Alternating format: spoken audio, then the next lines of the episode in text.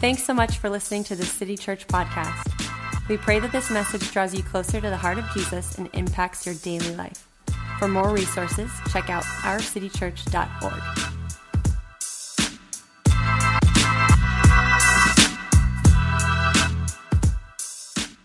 Thank you to the worship team. You guys did a great job. You did a great job, Joey. He like never messes up, so when he does, oh, that one's gonna live for a while.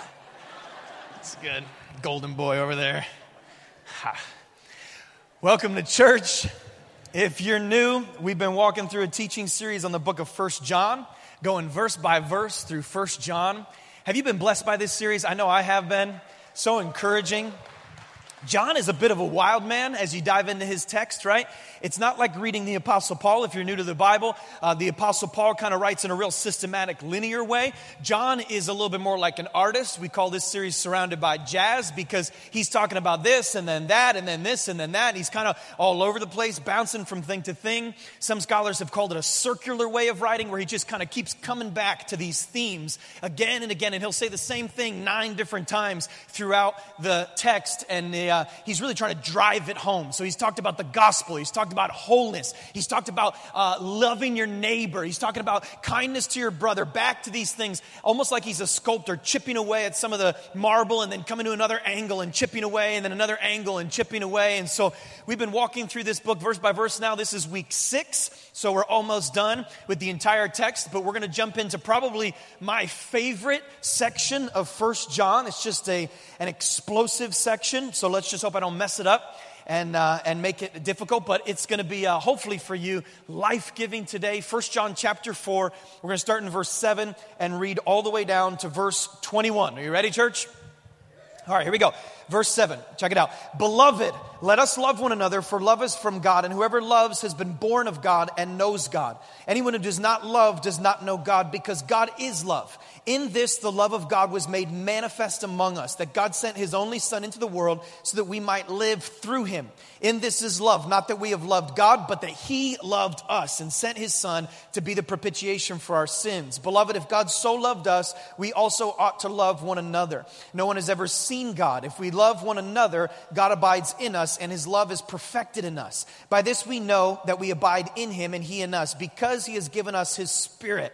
And we have seen and testified that the Father has sent his Son to be the Savior of the world. Whoever confesses that Jesus is the Son of God, God abides in him and he in God. So we have come to know and believe the love that God has for us. God is love, and whoever abides in love abides in God and God in him. By this is love perfected with us, so that we may have confidence for the day of judgment, because as He is, so also are we in this world. There's no fear in love, but perfect love casts out fear. For fear has to do with punishment. Whoever fears has not been perfected in love. We love because He first loved us. If anyone says, I love God and hates his brother, he's a liar. For he who does not love his brother, whom he, can, whom he has seen, cannot love God, whom he has not seen. And this commandment we have from Him whoever loves God, must also love his brother. Title of today's sermon, if you want to take notes, is You Should Park Here. You should park here. Go ahead and turn your neighbor, whichever one you like more, and tell them, You should park here. Go ahead and just tell them that. You should, you know, you should park. Park your butt right where you are. You should park here. Let's pray. Father, we love you. Thank you for your word. It really is our honor and our privilege to study the Word of God. We really believe, God, with all of our hearts, that this, this scripture is not just an ancient text written by men, but it's a divinely inspired letter from God. And we believe that it contains your heart, that it contains who you are and how you think. And we want to learn that, God. We desperately, in our day, in our time, amongst the chaos of life that we're surrounded by, we desperately need to know how you think. So, God, speak to us and make us more like Jesus today. In your name, amen. Amen. Amen. I love a good parking spot. Anybody get a good parking spot today? Anybody? A couple of you. I love a good parking spot. A while back, I was with one of my best friends, Cheech. You guys know Cheech. Some of you guys know Matt DeCiccio. He's launching our Hartford campus in October. Very excited about that. And so uh, I was with him a while back, and we were at some big event. There were all types of cars everywhere, and we were trying to find a parking spot. And, uh, and you know, we were driving past spots going to the front of the building. And I remember thinking to myself, uh, you missed a spot. You missed a spot. Finally, by the third or fourth spot, I said to him, I said, Cheech, what are you doing, man? We, we're, we're missing parking spots. You're not going to find one right up in front. And he looked at me and smiled and he said, I have a parking spot anointing. And I thought, this is where things go too far in the Christian faith. You know, you get all weird, you start thinking there's parking spot anointings. I said, bro, there's no such thing as these. Shh, shh, shh. And as we get up to the front, a person pulls out just as we pull in, and there's sure enough just a spot right in front. He smiles at me the whole time, just like. And we park our car. I'm like, you have a parking spot anointing. That's amazing. And still to this day, the man gets incredible parking spots wherever he goes. It's amazing. I need that anointing. I mean, I, I want a, I want a parking spot power, right? I want the magic powers to have parking spots. Well, the other day I was at the mall and I am aware of the fact that I don't have the anointing of the parking spot. So I parked in the back, not even thinking about it. And I'm walking up to the mall. And as I walk up to the mall, I look to my left and realize that there's a parking spot I didn't see. Okay. And so I'm like, oh, wow, bummer. There's a spot much closer. And then I walk by another parking spot on my right that I didn't see either. And then a third parking spot on my left that I didn't see that's right up in front. And it made me think for the first time in a long time about Cheech and his anointing. And I thought to myself, man, why didn't I just go for it? And in that moment, I think I heard God speak to me. I really did. I feel like God spoke to me in that moment in my inner person and just said really quietly in my inner man, You couldn't even see these spots, Justin, because you're willing to settle for an inferior position. And I thought, Lord, are you talking to me about parking spots right now? Or are you trying to get my attention about something else? I was leaving church last week and I was parked on, uh, on College Street there on Crown, excuse me, Crown Street. And as I'm getting my car, some friends are coming out of the pizza place, Bar right there, and Bar has some good pizza. Amen. It's incredible pizza. Really, really good. Mashed potato bacon. They got all kinds of amazing things that they do to pizza that no one else does in the world. And so I'm getting in my car and I'm thinking to myself, I'd like some pizza. But some of you guys know my wife has been out of town, which means I eat out like every single day. And so I've been thinking to myself, you know, I can't keep eating out. So I can't buy any more pizza. I, I, should just eat my leftovers. I got some leftovers at home that somebody else who felt pity on me cooked for me. And, uh, and so I'm like, I really should eat those. And as I'm getting in my car thinking about all this, two friends from the church, they may be here today, uh, came out of the out of bar with a, with a box, a glorious box. And they're walking and they see me and I see them. I say, hey guys. And without a single word, they just hand me the box. And I open it up and it has every pizza that type that I like like custom made for me, like seven slices, which is like just enough, you know? And, and, and I'm looking at it, I'm like, I'm like, and I'm like, I can't. No, no, no. And I give them the box back, and they're like, no, take the pizza. I'm like, no, no. Three times they tried to offer it. Three times I said, no, I'm good. I've got leftovers at home. And so they said, all right, suit yourself. And so I drive away. And as I'm leaving, again, the Holy Spirit just speaks to me and says, why are you so content with leftovers, Justin? And again, in my inner man, I realized I don't think he's talking about parking spots and pizza. I think, I think God's trying to get my attention. So when my wife's out of town, I watch manly movies because uh, that's my time, right? It's my opportunity to watch some manly movies. So me and some friends this last week just watched the uh, Rocky 19 or whatever it is, right? It's called Creed. How many have seen the movie Creed? Some of you guys have seen the movie. Okay, the rest of you, shame on you. Go watch the movie Creed. And so, uh, and so we're watching uh, that movie. And if you know the story, I'm going to ruin it for you. It's a story about this young man whose dad died in the boxing ring, most famous boxer of all time in Rocky world, Apollo Creed, the greatest boxer. And so he died in the ring. And, uh, and this young man grew up not knowing his dad. And so uh, he never took his father's name. He took his mother's name. He grew up by the name Johnson. And so this guy lives his whole life wanting to be a fighter, but not wanting to live in the shadow of his father and not wanting to carry the name of his father. And so he eventually convinces Rocky Balboa to train him. So the whole movie's about him getting trained and he's getting better and better. And finally, he gets this opportunity to fight the heavyweight champion. And so he has the chance to fight, but news has gotten out that he's actually Apollo Creed's son. And he's resisting anybody knowing that that's in fact the case. He doesn't want to carry the name. He doesn't want the heritage that comes with it. And so finally, they're in a meeting, and the promoter of the fight says, Listen, the only way you're going to get this fight against the heavyweight champion is if you take the name Creed. And so this kid's put in a position where he's like, all right, I guess I have to take the name. And, and he struggles, he goes back and forth, and finally he decides to just say, yeah, I'll take the name. And the movie ends. I won't tell you how everything happens, but the movie ends. And at the very end, they're interviewing him and they say, what would you say to your father right now if you could speak to him? And he looks into the camera and he says, Dad, I want you to know I love you. He never met his father. He goes, I want you to know I love you. And I'm proud to be a Creed. And as soon as he said that, I'm like, he's proud. Oh my goodness, he's proud. I'm proud to be a Creed too. I'm like, something's like wrong with me. I'm like, what is happening on the inside of me right now? Why is it that I'm crying in a manly mood? This isn't the time. And I'm like, I'm holding it back. I'm like fighting. I'm like, no, no, I'm crying right now. I'm fighting. I'm like, you know, I just, and, and, and in my mind, as I'm watching this, I'm thinking about the pizza and I'm thinking about the parking spot. I'm thinking about the name and I'm wondering, I'm asking myself, what is going on inside me? What is God trying to do inside of me? And of course, I've been studying this text in First John chapter 4 and I see this flavor all through the text that God is trying to convince us of something. God is trying to reveal something to you this morning at church. And yet, for some reason, we have this tendency to resist.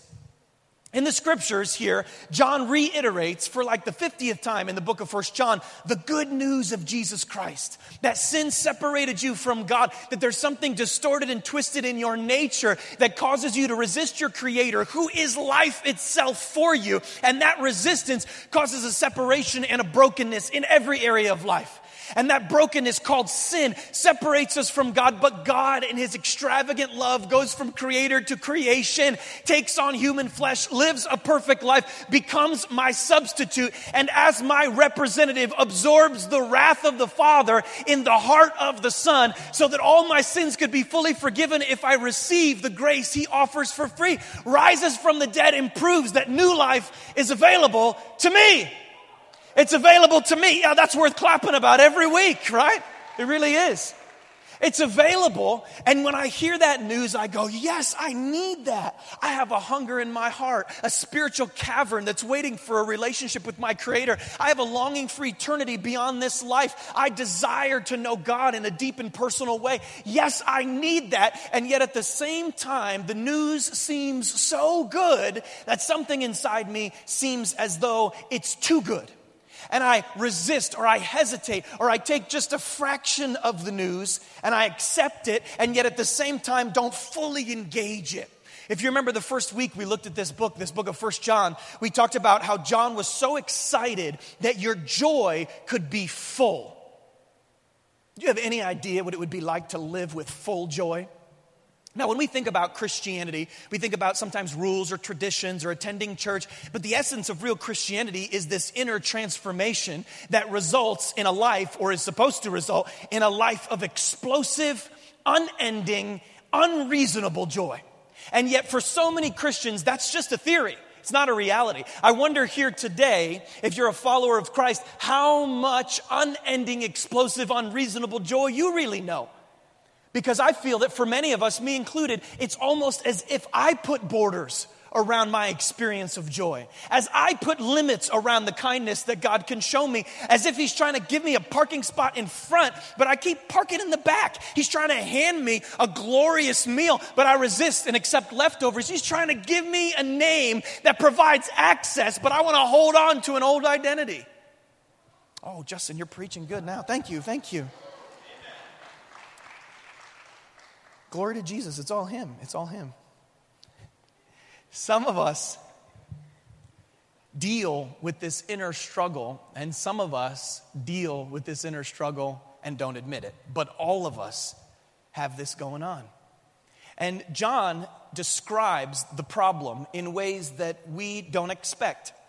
I think about this problem and I think, why do I resist God's love? Is it pride? Is it me wanting to make it on my own?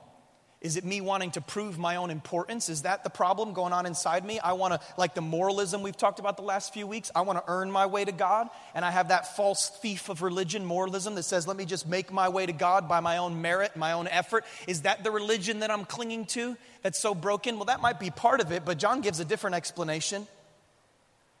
He says, at the root, you're afraid. You resist God's love because you're afraid it's not true. You resist God's love because you're afraid it's not as good as the preacher says it is. You resist God's love because you're afraid He's going to let you down when you need Him most. Your, your family let you down, your husband let you down, your wife let you, da- let you down, your boyfriend let you down, people have let you down. And so believing in a love that seems too good to be true probably is too good to be true. And so we put borders around our heart because we're afraid that God's going to let us down. Or we're afraid that we're going to let God down. You might be here and you say, Justin, I've given, I've had a thousand chances. God keeps giving me chances, but I'm pretty sure I've run out. I'm pretty sure I'm on like the naughty list at this point because He told me a thousand times to walk away from that addiction and I keep going back to it. He told me a thousand times to walk away from that lust and I keep on falling into it. I've done this so many times that, that I just feel like maybe He'll give me a parking spot, but it's definitely not going to be in front. It's probably going to be in back. And maybe He'll give me some substance, but it's definitely not going to be hot pizza from bar. It's probably going to be leftovers in the fridge. I know He loves me, but I think there's some qualifiers around His love for me because you don't know how stupid I've been. John addresses the issue in verse 18. Take a look at it with me. He says, There is no fear in love, but perfect love casts out fear. Now, that little phrase, casts out, it means to expel, to throw, to push away fear, all fear. And then he goes on and he says, For fear has to do with punishment, and whoever fears has not been perfected in love, has not been perfected in love. And so he says that there's this thing called perfect love. And if it gets in you and grows, it can expel every fear that God will fail and every fear that you will fail, every fear that you'll be judged, every fear that you won't be accepted. He says there's this perfect love. Well, what is this love? What is the perfect love? Well, he's already told us multiple times in the text. He says, God is. God is love. God is love. The perfect love you're looking for is, in fact, God. Let's get real theological for a second. God the Father, the creator, master of all things, the one who designed all things that we see and know and all that we don't know. This creator God has a perfect living image of himself, okay? Now, this is going to boggle the mind. This is beyond human comprehension. A perfect loving image of himself. And that perfect loving image of himself is, in fact, a person. And it's known as God the Son, a person. So, Father and Son have for forever, eternally been in unity. And that unity is a bond of love, a bond of love that is so deep and so profound and so overflowing that the bond itself is a person the person of the Holy Spirit. And so, Father, Son, and Spirit, the triune God, have existed in fellowship and relationship for all time and eternity past. And they are, He is, one in essence, three in persons, love itself. His goodness, His holiness, His joy, His peace overflowing, and that overflow is called love. Love. So God is love. God is love. But the gospel, and this is what John's trying to get to, the gospel has provided a door into fellowship with the Trinity. Look at verse 9 and 10. Look at verse 9 and 10. Stay with me today because this is the most exciting stuff on, in life. In this is love that, that God, the love of God was made manifest among us. That God sent his only son into the world that we might live through him. So now Christ becomes my representative and God sees me as he sees his son. In this is love. Not that we have loved God. So the origin is not with us, but that he has loved us and sent his son as a propitiation. We talked about that word propitiation uh, a few weeks ago. A propitiation for my sins, a sacrifice that qualifies me for acceptance, right? And so he's become the propitiation for my sin. In other words, Father, Son, and Spirit in an unbroken relationship through the gospel now united Christ, the second person of the Trinity, with humanity. And in that unity, invited all who would believe into relationship. Somebody in the back got it. So, John 17, Jesus says it like this. Look at, listen to Jesus' prayer in John 17. He says, I have made known to them and will, I have made you known to them and will continue to make you known in order that, so, so we have to know him, in order that the love you have for me may be in them and I myself may be in them. In other words, God wants to take the love that he has for Jesus and put it in you. He wants to take the love that he has for Jesus and put it in you. And so he's saying, You're my, you're my son. I accept you fully. And you're going, No, no, let me park in the back. No, no, no. I've got fresh manna. No, no, let me eat the leftovers. Wait, I want to give you my name. Oh, I don't, I don't want the name. Let me take my old name. I want to just, and, and there's this resistance that comes out of fear that he's going to let us down. So, how do I become perfected in love? Well, we know it's not our efforts, right? We know it's not our merits. John speaks it so simply. This is probably my favorite verse in all of First John. in verse 16. Look at the way in which we become solidified and perfected in this love. Look at it with me, verse 16. So, we have come to know and to believe the love that God has for us. so, that's it? Yeah. So, we have come to, to know Know is mental comprehension, right? I have to understand it. If I don't know what Christ has done for me, I'm still going to think I have to earn my way to God by doing enough good things for Him to like me, right? That's what naturally comes to humans. Or I'm going to adjust God's standards to make myself feel better. That's relativism. Either way, it's a thief on either side of the cross, right? If I want to get to the gospel, we've come to know that God is holy, that He cannot accept imperfection in His sight. But His love was so profound that His holiness was satisfied through the death of His Son so that we could be fully accepted even in the midst of our imperfection. And so I've come to know, but it's not just enough to know it. I must then do something else. I've come to know, and then I must believe. I got to grab a hold of it. I've got to cling to this thing. I've got to wrap myself around. I've got to understand it. And then I've got to say, yes, absolutely. I'm in. I accept. I receive it. We've come to know and believe the love that God has for us. Let me try to illustrate. Let me try to drive this one home. There's a strange story in the Old Testament. The Old Testament's full of strange stories, right? Some of you, I love when somebody just really gets serious about our faith. Oftentimes they'll start reading in Genesis, right? And it's usually by like Leviticus that they come up for air and they're like, this is all really weird, right? we have a little packet in the back called Following Jesus. Grab one of those if you're new to the Bible. Make sure you start reading the Bible. Usually in the Gospels is a great place to start. But in the Old Testament, there's a wild story in the book of Genesis that is, is a little confusing, where Abraham is given a promise, and it's the precursor or the foreshadowing to the promise that Jesus will come and save the world. Okay, so God tells Abraham that he's to bless him with an heir. The problem is, Abraham's very old, he doesn't even have a kid. And he says that heir will be a nation, and that nation will bring a Messiah, and that Messiah will save the world. And so it's a pretty big deal, right? And so Abraham is, is, is struggling like you and me. He's afraid, and he's saying, How will I know that I won't let you down? How will I know that you won't let me down? And so he's battling back and forth and he goes to God and he says, God, I just need you to prove it to me. I just need to give you to give me assurance about how your contract between me and you is really going to work. And so God says to Abraham, Okay, I will prove it. Genesis 15, verse 9 and 10, look what he does. So the Lord said to him, Bring me a heifer. Everybody say heifer. See if I could get you to say that. Bring me a heifer, a goat, and a ram, each three years old, along with a dove and, and a young pigeon. Abraham brought all these to him, cut them in two, and arranged them in halves opposite each other. The birds, however, he did not cut in half, just in case you were wondering. I mean, you read this text, and for us, as 2016, we go, oh, okay, great. Well, that makes it all clear now, right? See, we have to understand that what was happening here was very common in that day, okay? Abraham knew exactly what to do. You notice he never got instructions from God. God just said, Bring me these particular animals. And Abraham said, Oh, I know what you're doing. Sounds good. And he started preparing the animals. So he knew what was going on. We read this and have no clue, right? Because we live today in a written culture. When contracts are made, they're written, right? They're written contracts. So if you buy a house, if you ever bought a house, you know that you sit in a room with a lawyer, pay them a bunch of money, and then you sign eight trillion pieces of paper and you don't read them, right? You just sign them all. And so now that you've signed them for an hour and a half, the home belongs to the bank, but to you, right?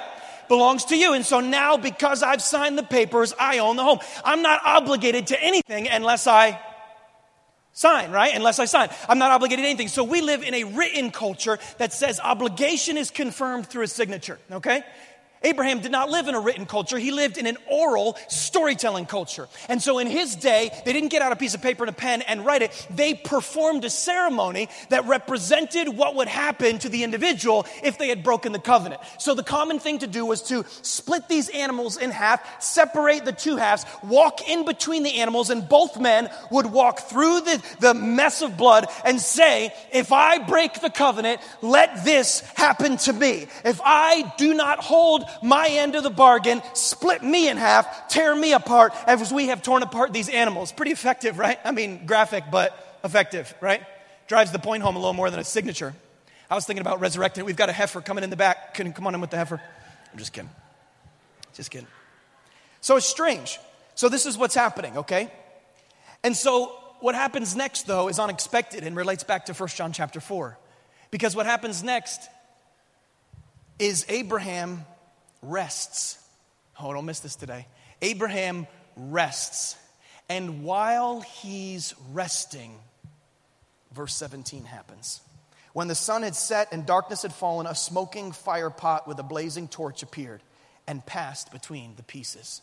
In other words, what happened, don't miss this today, church, is that as Abraham withdrew and rested, God himself appeared in the form of a fire and walked between the pieces. Abraham was asking, How do I know you will keep your covenant? How do I know how your contract is established? And God walked through the pieces, and Abraham never did. So God was saying to Abraham through this, and it was crystal clear to Abraham, and he's trying to make it clear to you today. He was saying, Abraham, if I break my agreement, my covenant of love and favor towards you. May it be done to me what was done to these animals. And if you break our covenant of love and acceptance, if you break our covenant of unity, may it be done to me what was done to these animals. See, Abraham, I'm willing to take both sides of the agreement. If you fail or if I fail, I will receive the penalty. I'm willing to accept your failure on me. And that's exactly what he did, church. Humanity was unfaithful to the agreement, and so God became man and was torn apart so that the covenant could still be enacted. That's exactly what he did. In other words, he's saying, I love you so much that the way I make a bargain is I take responsibility for our unity. I blaze the trail that unites us. There's not going to be negotiations. There's not going to be discussion. If you want to be in relationship with your creator and he wants to give you the parking spot in front, he wants to give you unbroken relationship with God. He wants to give you a perfect record of Jesus. He wants to give you acceptance and inheritance, adoption and forgiveness. You don't have the right to negotiate the terms. You don't have the right to take a smaller settlement. You don't have the right to say, I don't deserve that. Give me a little less. He says, no, no, no. If you want to come to me, you got to take take what I freely given you. You've got to receive the love I have for you. We have come to know and believe the love that God has for us. Jot this down this morning. Christianity requires that you let God set the terms of the relationship. Christianity requires that you let God set the terms. Why is this so important? We're going to see in just a second. You let God set the terms. In other words, if God so loves you, let Him we have come to know. You say, Justin, it doesn't make any sense. I deserve the back spot. You don't deserve any spot. I deserve the leftover. No, you deserve to starve. He doesn't treat you as you deserve, He treats you as Christ deserves. For as He is, so are we in this world. So, what's my role? Verse 16. We have come to know and believe the love God has for us. That's my role. I've got to know it, I've got to understand it, I've got to believe it. God is love, and whoever abides, that word means remain or stays. Whoever abides or remains or stays in love abides in God. So if you stay in his love, you're staying in relationship. If you're staying in his love and God's abides in him, and by this is love perfected. How? By staying. By this is love perfected, so we have confidence for the day of judgment because as he is, so also are we in this world. In other words, by staying in his love, by remaining still, he perfects the love that he's planted in you through acceptance. I have three sons, many of you know this, right? And uh, my oldest is nine, and we started getting them haircuts later than I would have liked, you know, to the point where everybody thought they were girls. And so we decided, I was like, babe, I put my foot down and said, honey, we got to get these kids some haircuts. Their hair's, you know, crazy looking. And so we got them haircuts. And I remember the first time we ever got our kids haircuts, it was about the most terrible experience ever in life. I mean, they were like, you know, like here they are with clippers and buzzers and scissors trying to cut these kids' hair, and they're just wiggling everywhere, right? They're getting itchy, they're getting frustrated, they're crying. And so we try to put TV on for them, right? TV, America's great babysitter. We try to put TV on for them. And so, uh, And so, you know, uh, that, that helps for like a few seconds. But eventually I'm looking at the barber and I'm like, listen, I'm really sorry. We'll pay you $100, whatever we got to do. Like, this is really bad. And so he, you know, they're squirming and struggling. And, and I tried, I remember having conversations with my sons and saying, listen to me, listen to me. If you don't stay still, if you don't remain in the chair, you're going to end up looking like a monster. I mean, this is going to be bad for you, okay? But if you will just stay still, my son, you will look glorious. You know, I think God's trying to get your attention today. I think He's trying to say to you, why are you always trying to earn your way to me? Why are you trying to always prove that you love me? Why are you trying to do enough to make me accept you? If you see the gospel, if you see what I've done for you, if you accept the relationship on my terms, then there's no more striving in my love. There's no more negotiations for acceptance. You just sit in the chair and I make you glorious. I make you glorious. And then something happens if you stay in the chair. Verse 11 Beloved, if God so loved us, if it gets in you, we also ought to love one another.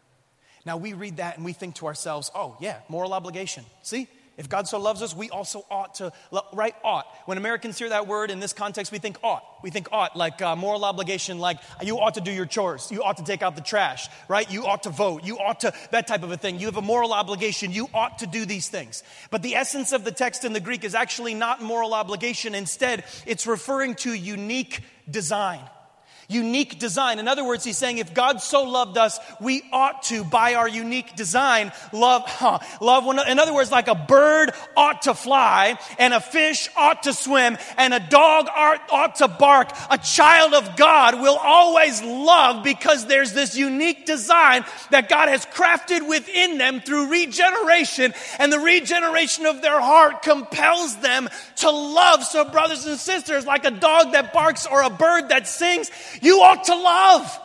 Love comes out of you when love's gotten in you. Loved people love people. And when I do that, no one has ever seen God. Verse 12, but if we love one another, God abides in us and his love is perfected. His love is perfected. His love becomes visible. God becomes visible when Christians show unreasonable love to one another. God becomes visible. He sums it up in verse 19. In this simple phrase, he says, We love because he first loved us. That's not obligation. You got to rewire your brain. In other words, you have a supernatural capacity to love if you let him expand your heart through his love. Jot this thought down as we close out today. God's unreasonable love grows my heart. God's unreasonable love grows my heart. See, we live in a pretty broken world, church. A world that is desperately begging for someone to show a way that makes sense. And the amazing thing about God's love is that it boggles the mind and yet at the same time resonates in the soul. It makes sense. And if I have been so loved, God does a work in me that enables me to so love. I can't hold unforgiveness in my heart if I know what Christ has done for me. I can't hold hate towards my brother. I can't judge a person by the color of their skin or by their economic status. I can't do that because I've been humbled by the sin I see in my own life and made confident by the identity I've received freely through Jesus. Some of us are only getting half of this, only getting a, a, taste of it, only getting a corner of it. He wants to give you more. He wants to show you more. God wants to show you how much He loves you this morning. You know, I wonder if you could believe with me today that before you walk out of these doors, God gives you a revelation of His love. You might be a Christian for 30 years, you might have it all figured out and know every Bible verse and be like Bible verse king man. Or this might be your first time ever in church. I've got a really simple message for you today. There's a God, and His love doesn't even make sense, it's unreasonable. And yet it's true. It's so true. It is so true. It is so good. It's too good to not be true. It's too good to not be true. There's no way a human could have ever come up with this story of love. And you know, I've studied for years now, from Genesis to Revelation, back and forth, back and forth, asking one question of God God, why do you love me like this? Why do you treat me like this? Why have you forgiven me of sins I haven't even committed yet? Why would you accept me and call me perfect when I'm still so messed up? Why would you treat me as your son when I don't deserve to be your slave? Why would you do this, God? Why do you love a person that's run back to sin too many times? Why do you love a person that has a darkness in their heart that seeks attention or pride or fear? Why would you love me like this, God? I certainly do not deserve it, and I absolutely have not earned it. Why do you love me like this? And you know the, the answer I've come to all across the scriptures, he only gives one answer. And I'll be honest, it's a little unsatisfactory.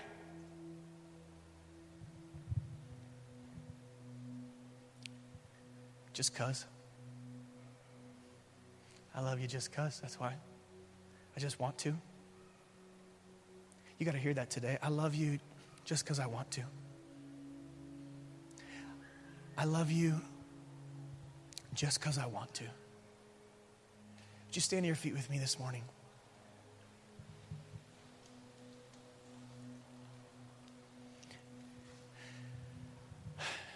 Question for you why are you parking in the back?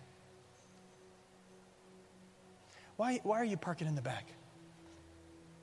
Why are you denying the feast for the leftovers? Why do you keep resisting a God who loves you extravagantly? Listen, if you just spent a little bit of time meditating on His love, you would find that there's a well of joy that you can live from. You say, Justin, I'm alone. I don't want to be alone. I want to be married. I want to have a family. I want to do all these things. Friend, you're never alone. You say, Justin, I have a family and they drive me nuts. They're driving me crazy and I just want five minutes alone. The family that you long for is really your relationship with Father, Son, and Spirit. That's the great essence of your heart. You say, Justin, I'm addicted. There's an addiction that's greater than any drug or alcohol or any sexual sin. It's the addiction to the love of God, it's an addiction to His presence and His nearness in your life. I don't know what you're going through right now, but I know that God has unreasonable love available right now. You know, and I am just crazy enough to believe that this morning before we leave, God wants to meet us and He wants to unveil and display His love in a unique way to you. How do you need Him to display His love? I don't know, but I do know that He wants to do it right now.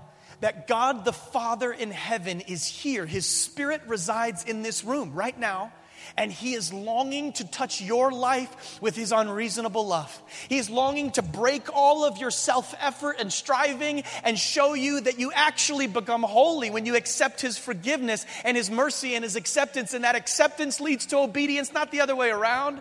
Your obedience will never earn acceptance. But if you're here today and you'll receive the acceptance He offers, you'll find the capacity to obey. And it's through the power of His Holy Spirit inside of you. Would you just receive His love today?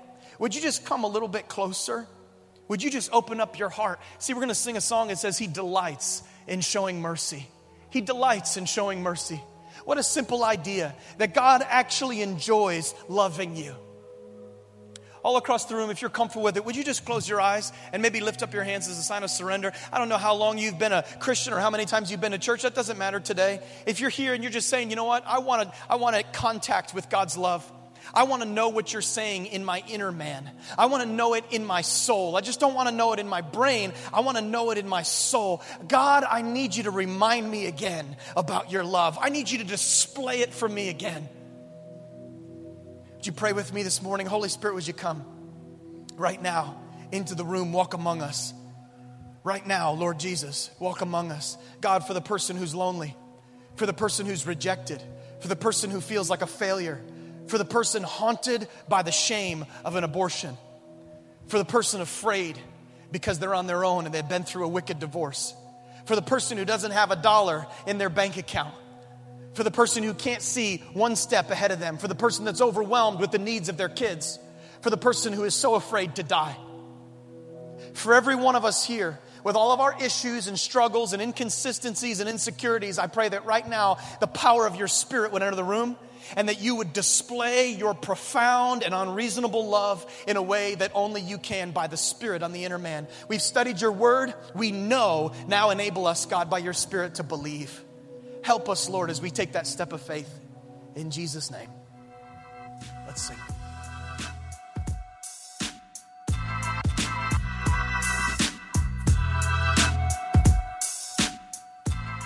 For more information and resources, visit www.ourcitychurch.org.